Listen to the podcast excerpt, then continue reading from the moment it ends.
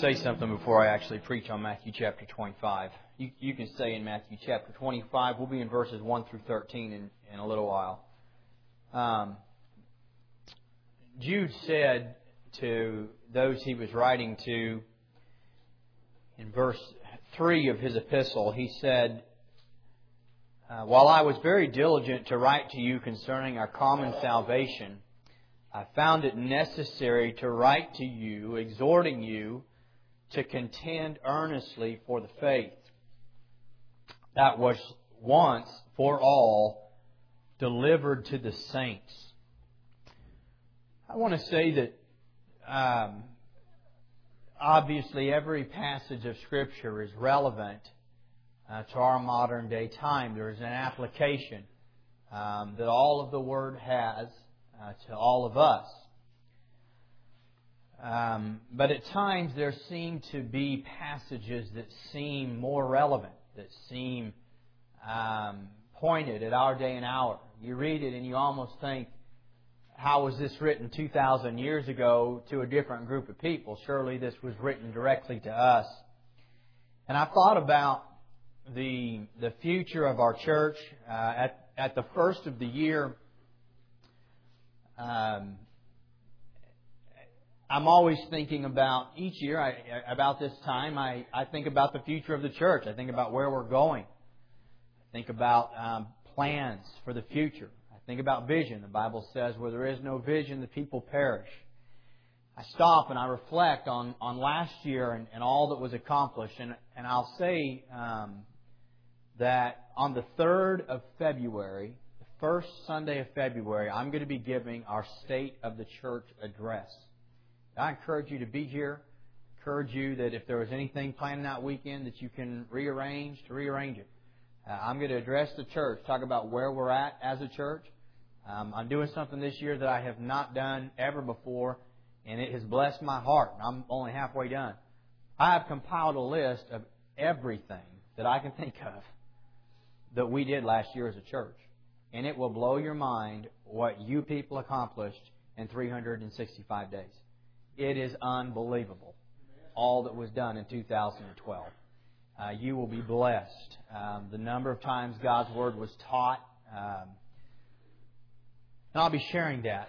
But one of the things that is important,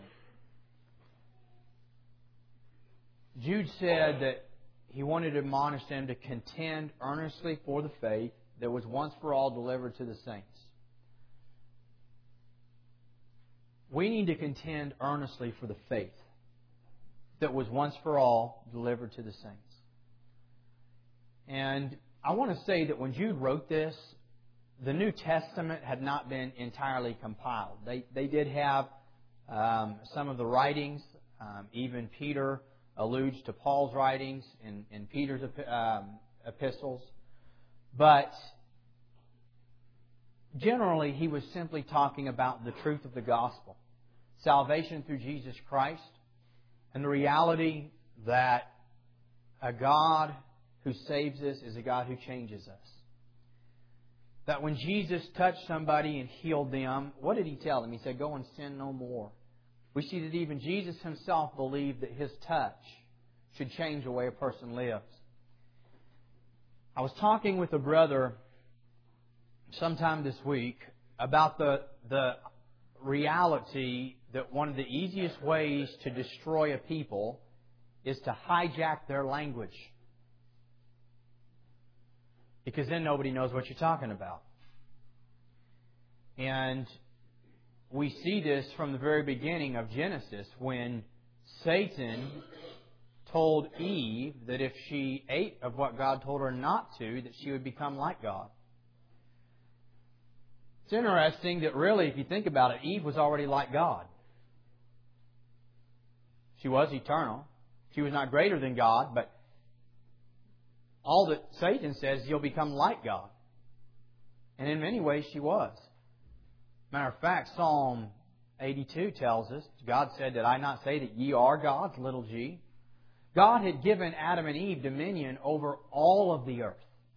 Every creeping thing on the earth, the, the fish of the sea and the birds of the air. Their lives were eternal. comparatively speaking, she already was, in, in a sense, like God. Satan begins to use a term that, had she been thinking, she already was. And when you steal a language, all of a sudden, people don't know what you're talking about. For example, being born again nowadays just simply means being convinced you need to say a prayer. And so you say a prayer, and then you are, what's the word for it? Saved. So when I say you need to be saved, you say, well, I already did that. When I was four years old, I was baptized. And now we're using the same word, but talking about two different things. And when you can hijack somebody's language, all of a sudden the power of words begins to lose its force.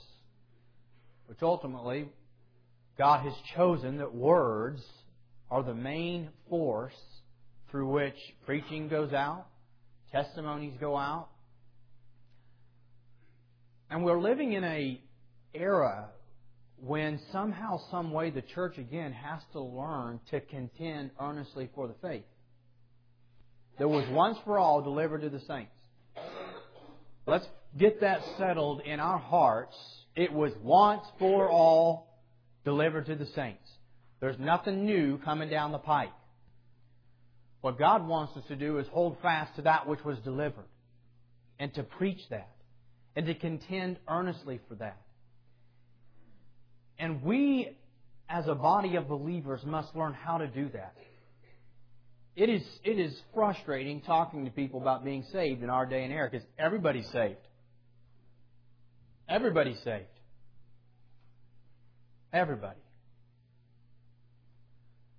But really, they're not. As we're going to see in Matthew chapter 25, it'd do well for half to make it in that actually think they are.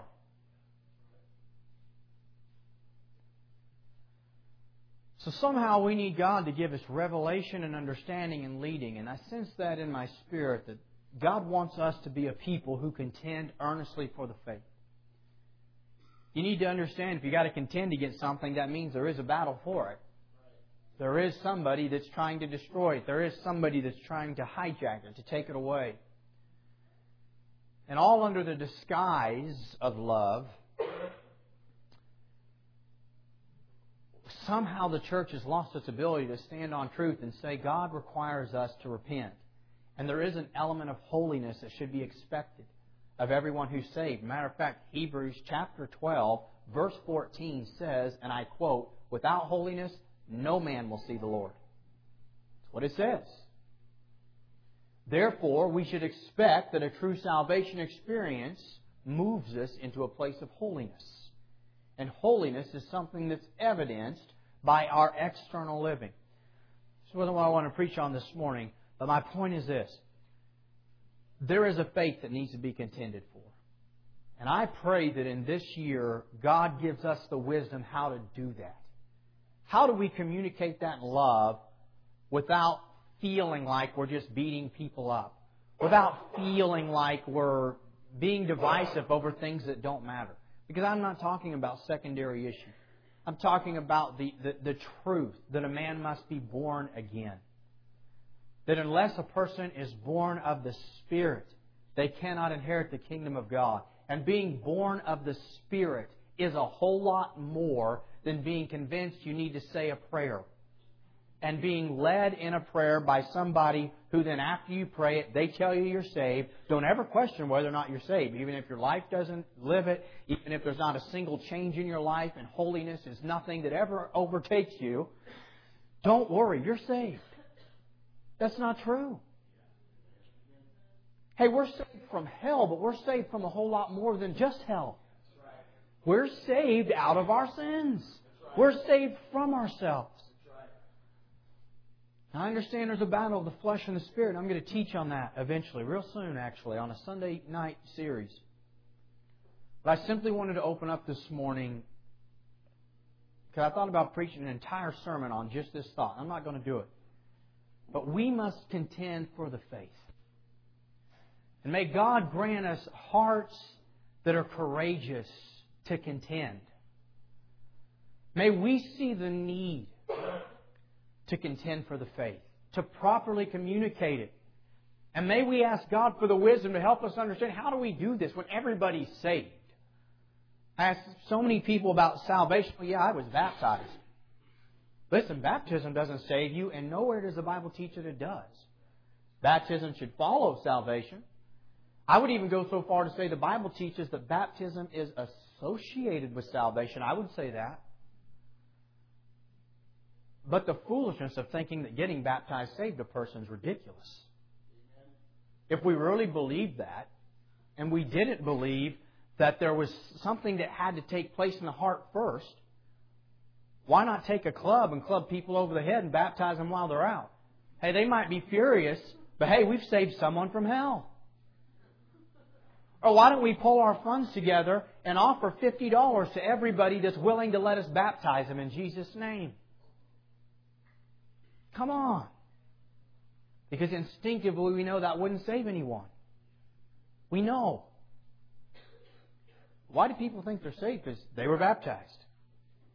Or because they said a prayer. And our language has been hijacked from us. Too many people think being born again is the same thing as going through a class, saying a prayer.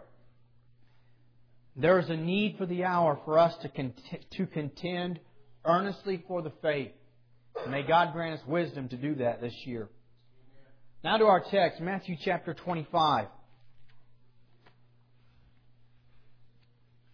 Verses 1 through 13. I'll ask you to stand in honor of the reading of the Word of God this morning as we read 13 verses of the Word of God. Beginning in verse 1 of Matthew chapter 25, the Word of God says this Then the kingdom of heaven shall be likened to ten virgins who took their lamps and went out to meet the bridegroom. Now five of them were wise and five of them were foolish. Those who were foolish took their lamps and took no oil with them. But the wise took oil in their vessels with their lamps. While the bridegroom was delayed, they all slumbered and slept, and at midnight a cry was heard. Behold, the bridegroom is coming, go out to meet him. Then all those virgins arose and trimmed their lamps. And the foolish said to the wise, Give us some of your oil, for our lamps are going out. But the wise answered, saying, No, lest there should not be enough for us and you. But go rather to those who sell and buy for yourselves. And while they went to buy, the bridegroom came, and those who were ready went in with him to the wedding, and the door was shut. Afterward, the other virgins came also, saying, Lord, Lord, open to us. But he answered and said, Assuredly, I say to you, I do not know you. Watch therefore, for you know neither the day nor the hour in which the Son of Man is coming.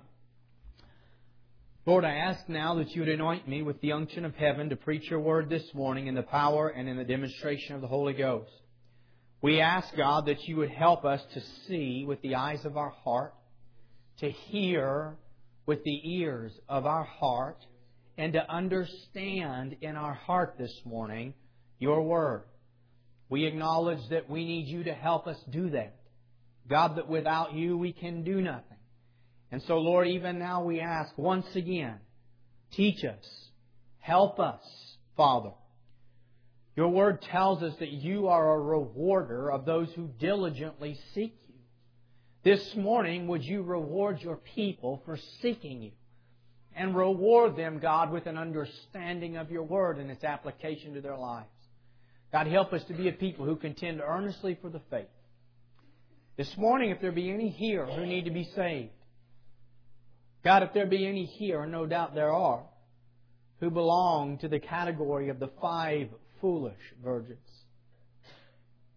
God, I pray this morning that through your grace and your love and your power and your majesty, that you would remove the veil of their heart and help them to see the need to be filled with the oil of heaven. Have your way, we ask it in Jesus' name. Amen.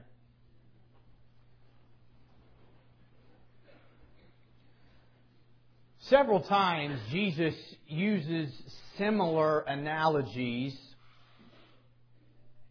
referencing what we will call the end of time, when judgment comes, and those that are saved are saved forever, and those who are lost are officially lost forever, separated from God. He uses the idea in Matthew chapter 7 of the, the bad tree and the good tree. Um, he uses an analogy in, uh, I believe, Matthew 24 uh, and 25 of the sheep and the goats. Uh, we see him use the analogy of the wheat and the tares, all of which are separated at the end. They're not separated here in this lifetime. They are so closely related that the average eye cannot discern the difference. We see that in the end, in Matthew 7, Jesus said, Many will come to me. Very similar to what he said here in saying, Lord, Lord, did we not do all these great things in your name? Cast out demons in your name and do miracles in your name. Jesus said, I will tell them, Depart from me. I never knew you. I ask the question, who are those that think they're saved but aren't? You know, that's a really important thing. It's a real important thing to understand what the Bible teaches about that. It's also important to know that it's not a coin flip. It's not a just keep going and hope that you're on the right side. Matter of fact, the Bible teaches us that you can know that you're saved. God wants us to have the assurance that we're saved. God wants those who are truly His to know that they are His. To rest in the fact that He is able to save us. That He who began a good work in us will finish it until the day of the Lord's coming. That the Lord does not lose any of His sheep. God wants His children to have that assurance. But rest assured, God does not want those who are not His children to have false assurance they are. And thus, Jesus, in many ways, taught about this idea and this theme of those who are deceived into thinking they're saved. Now, we see that he uses two terms. One is wise, one is foolish. One of the things that I would say is that in Matthew chapter 7, Jesus says that, that many will come to me in that day and say, Lord, Lord, did we not do all these great things in your name? And Jesus said, I will tell them, Depart from me, I never knew you. Concerning Matthew chapter 7 and concerning our text, I want you to please notice something that's incredibly important. Very, very, very, very, very important. Sometimes the Word of God deals with all people. Sometimes it deals with a pocket of people. This passage deals with a pocket of people. It only deals with those who think they're actually going to be meeting the Lord Jesus. That's not Muslims. That's not atheists. That's not agnostics. That's not Buddhists. That's not Hindus. That's not anything in between. That is only those who believe that they're going to meet Jesus when it's all said and done. That's the pocket of people he's addressing. Now, in Matthew chapter 7, listen carefully. May God uh, uh, uh, prick our hearts this morning. In Matthew chapter 7, Jesus said, Many will come, and I'll tell them depart. That word many means most. Now, while we can debate, is it 60, 40, 70, 30? What is many? What is few? In this particular passage, it's 50 50. But you'll never see a passage that when Jesus is speaking of this, this topic, that he gives any more than 50% chance. That should give us some pause this morning.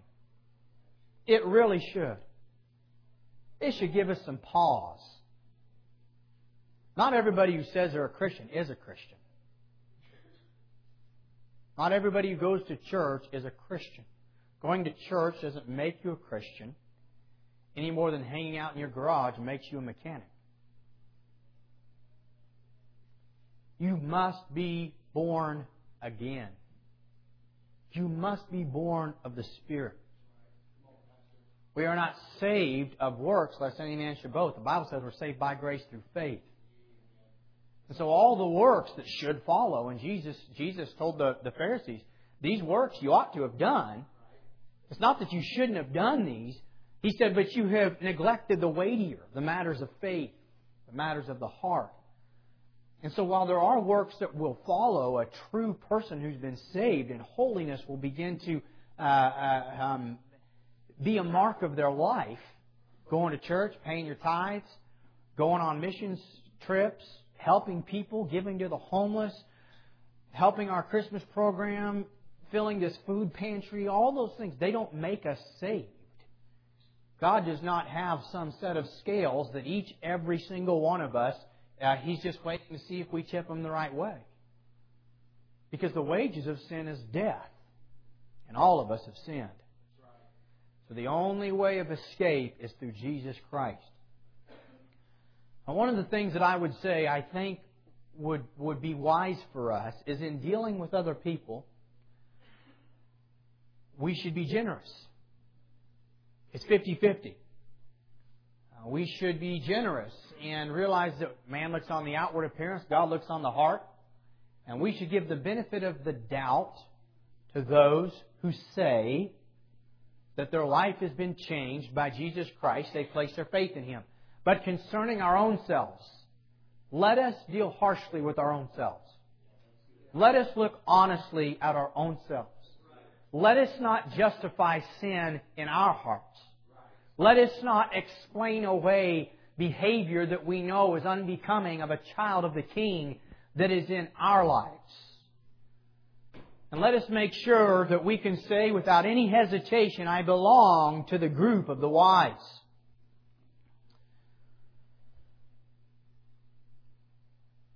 Let's look at the foolish virgins this morning, and then we'll look at the wise. It is the error of the foolish virgins that they took their lamp, but they took no oil with them. They had just enough oil to make their lamps burn for the present. In other words, to make a show with. As if they intended to meet the bridegroom.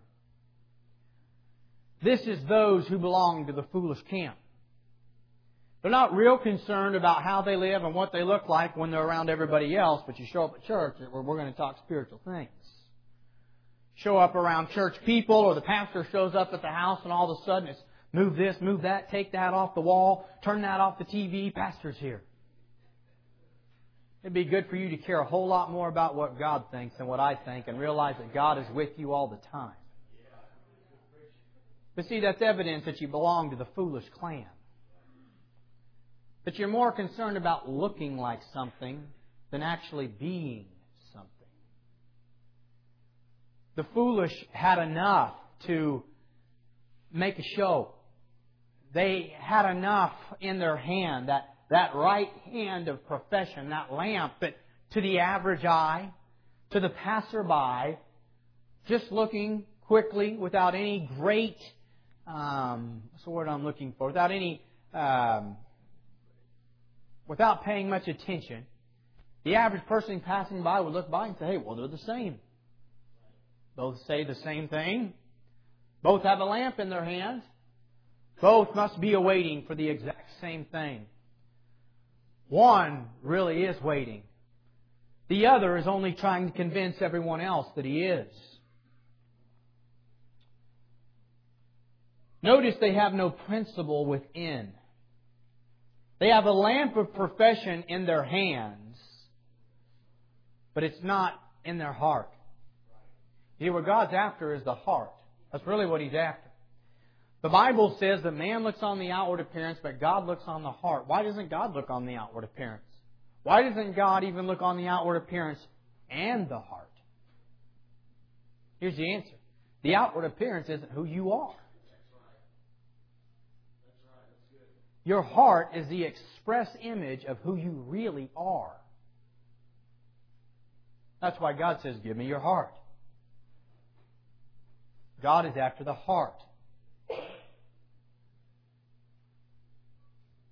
We can go out and you and I can have breakfast. We can drink a coffee together. And based upon the way I look and upon the way I act and the tone of my voice and the facial expressions I make, I can cause you to believe I'm either happy or I'm sad. But you don't really know what's going on inside. God, on the other hand, He doesn't even look on the outward appearance. He just looks straight at the heart. You know why? Because the heart is the express image of who you are. That's what God looks at. That's what God's concerned about. And the foolish virgins, they knew what they're supposed to look like on the outside. They, they were concerned about giving the impression they belonged to the right group. You see, there's a lot of people that want the same thing because in their flesh and in their, their own selfish desires, they want to be honorable.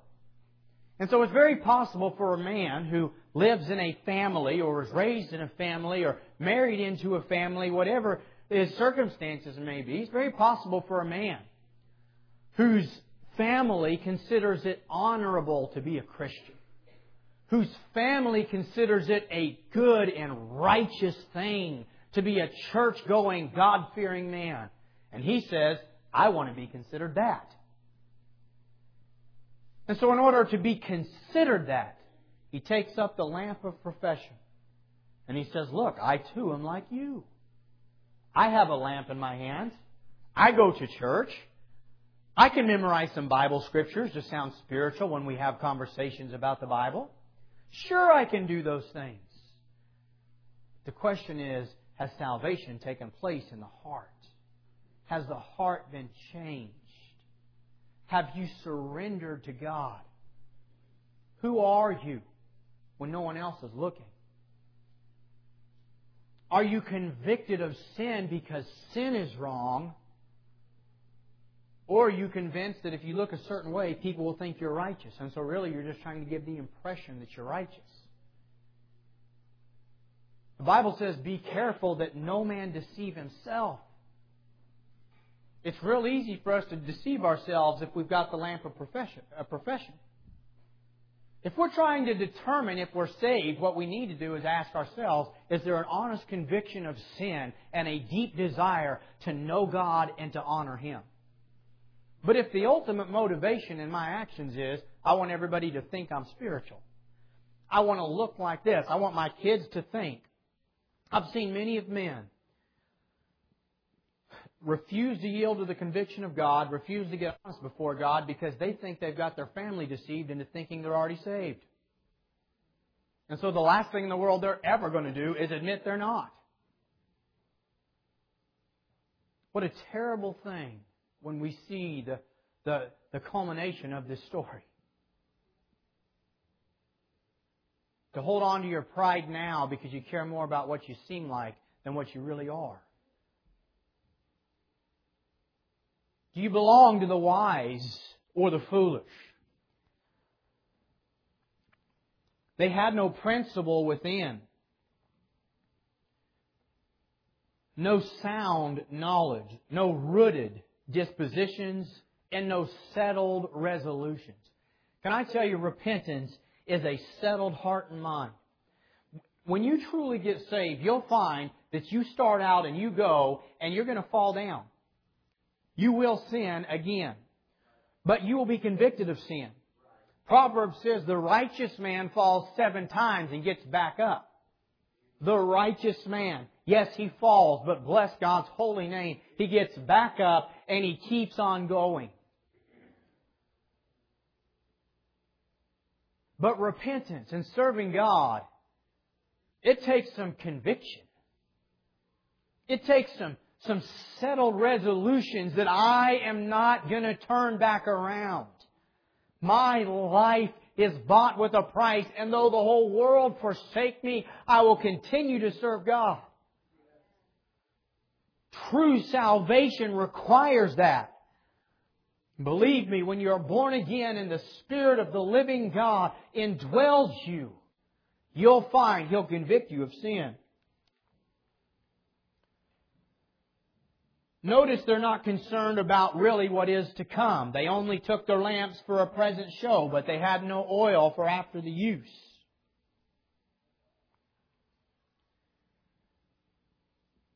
This is the ruin of many professing Christians.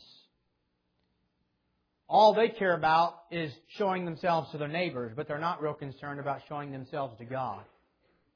The Bible says, study to show yourself approved unto God.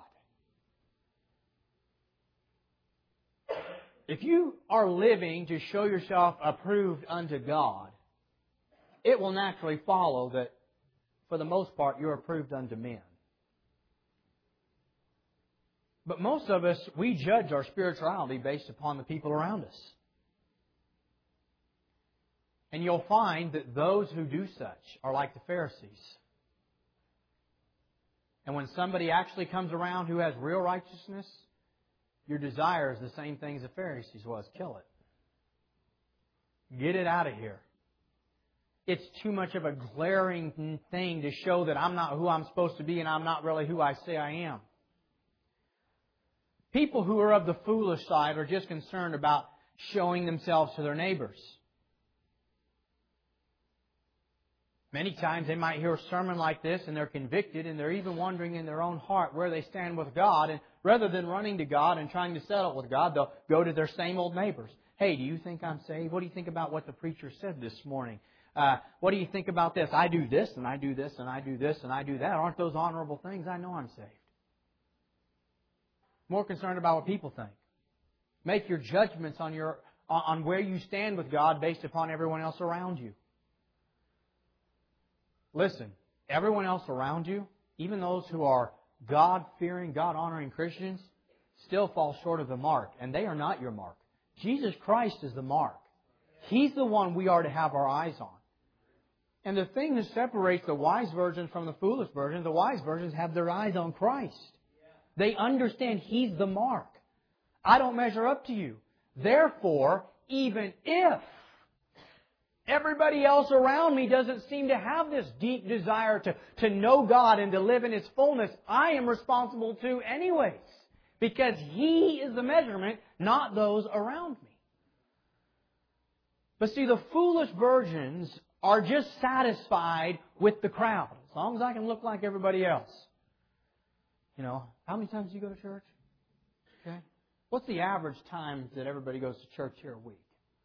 Because if this is where I'm going to be, I got to make sure I'm in the average range. How much do you pray? How much do you read your Bible? What do you do here? What do you do there? Do you, do you, do you ever help here or help there? Now you're starting to gauge what you should do in order to what? Look average. You got a lamp of profession in, in your hand. There's nothing really deep in the heart that hungers for God your motivating factor for what you do isn't honoring God and pleasing Him and knowing Him, but it is looking like something.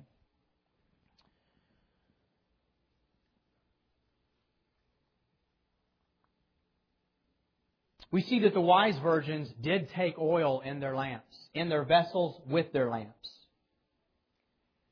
We see that that teaches those of us that belong to the wise side that our light must shine before men in good works. And this cannot happen, at least not long, unless it is the oil of the Holy Spirit empowering us to do what God's called us to do. This is the real difference between the wise and the foolish. The wise are born again, and therefore they have the Holy Spirit. Can I say that trying to do the will of God in the power of your old carnal nature without the, the anointing strength of the Holy Spirit is the most exhausting, tedious, terrible thing ever. It's horrible. It is the constant feeling of how hard do I have to try and knowing it's never good enough.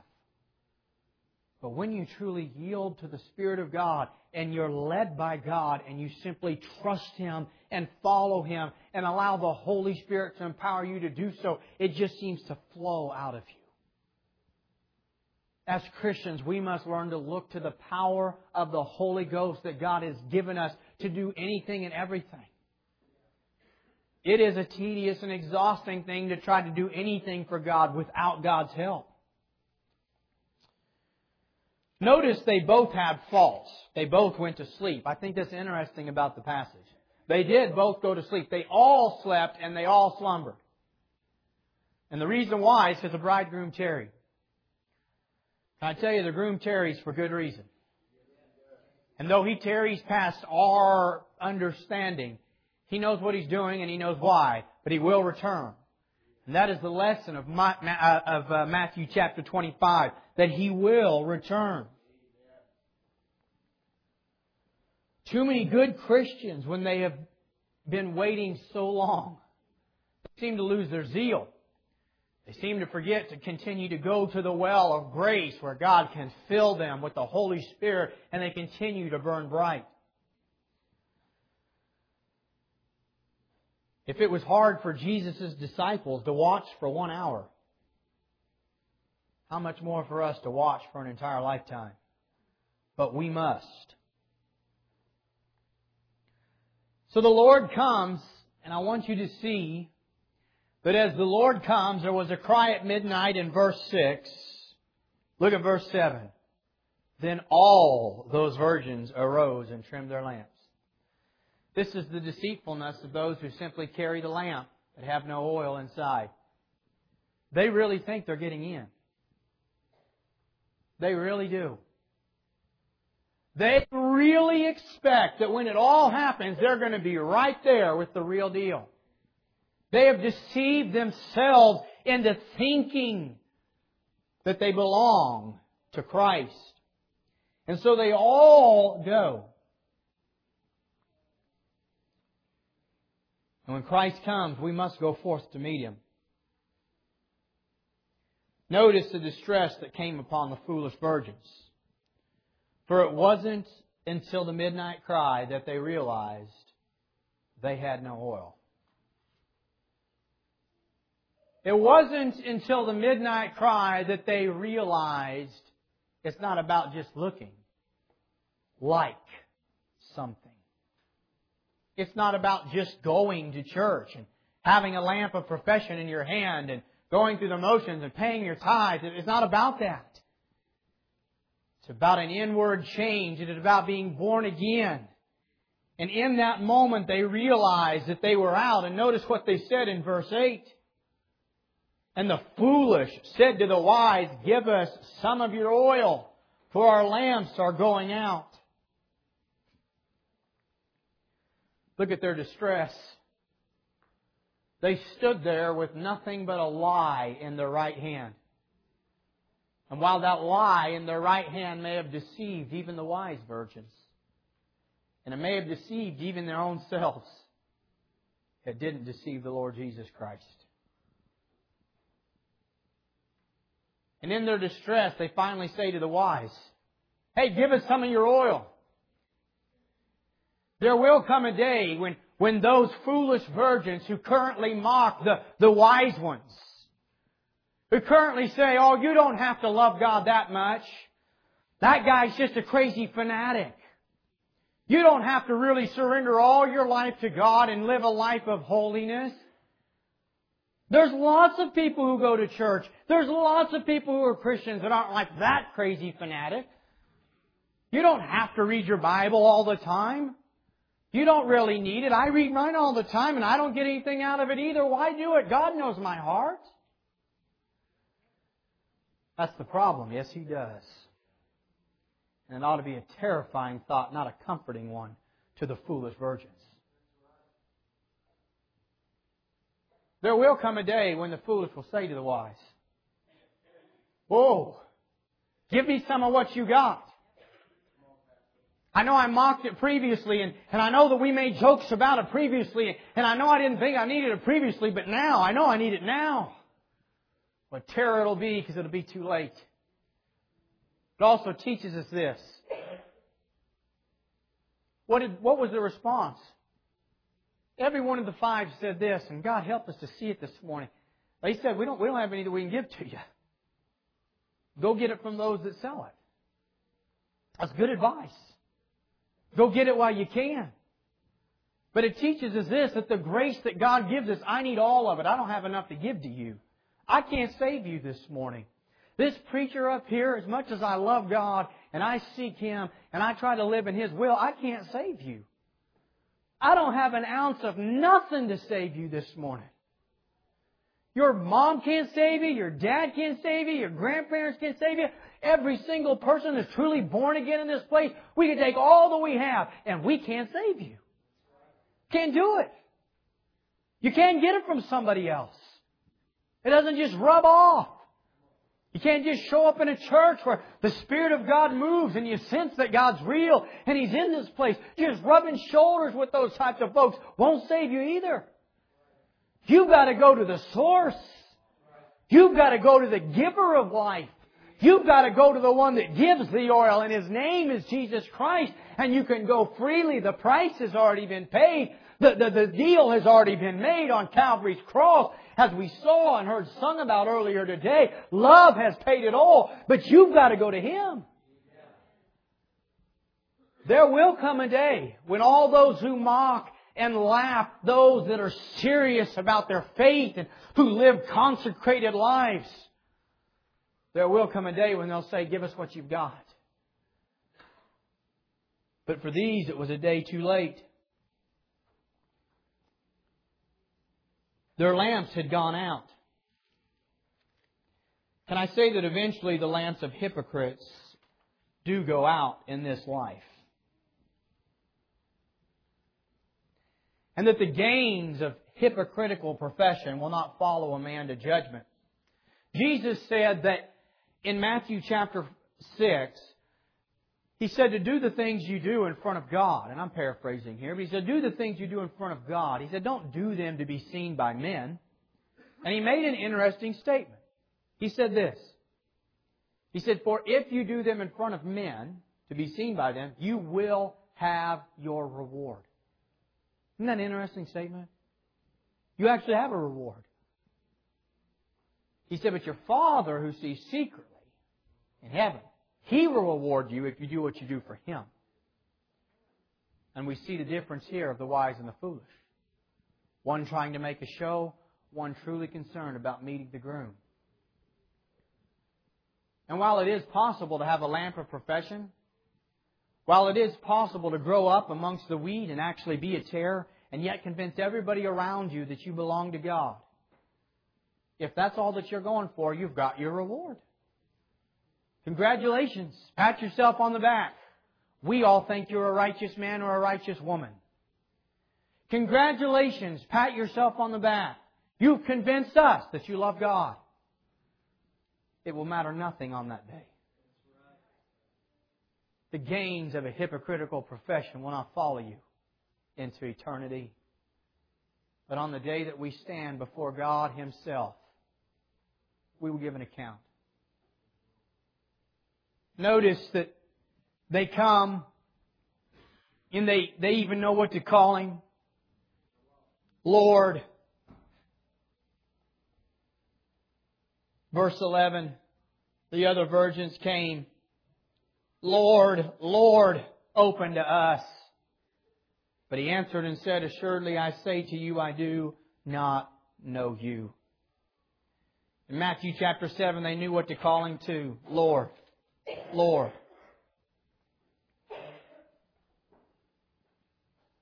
Now the gate is straight, the path is narrow in Matthew chapter 7, but listen to the preacher this morning.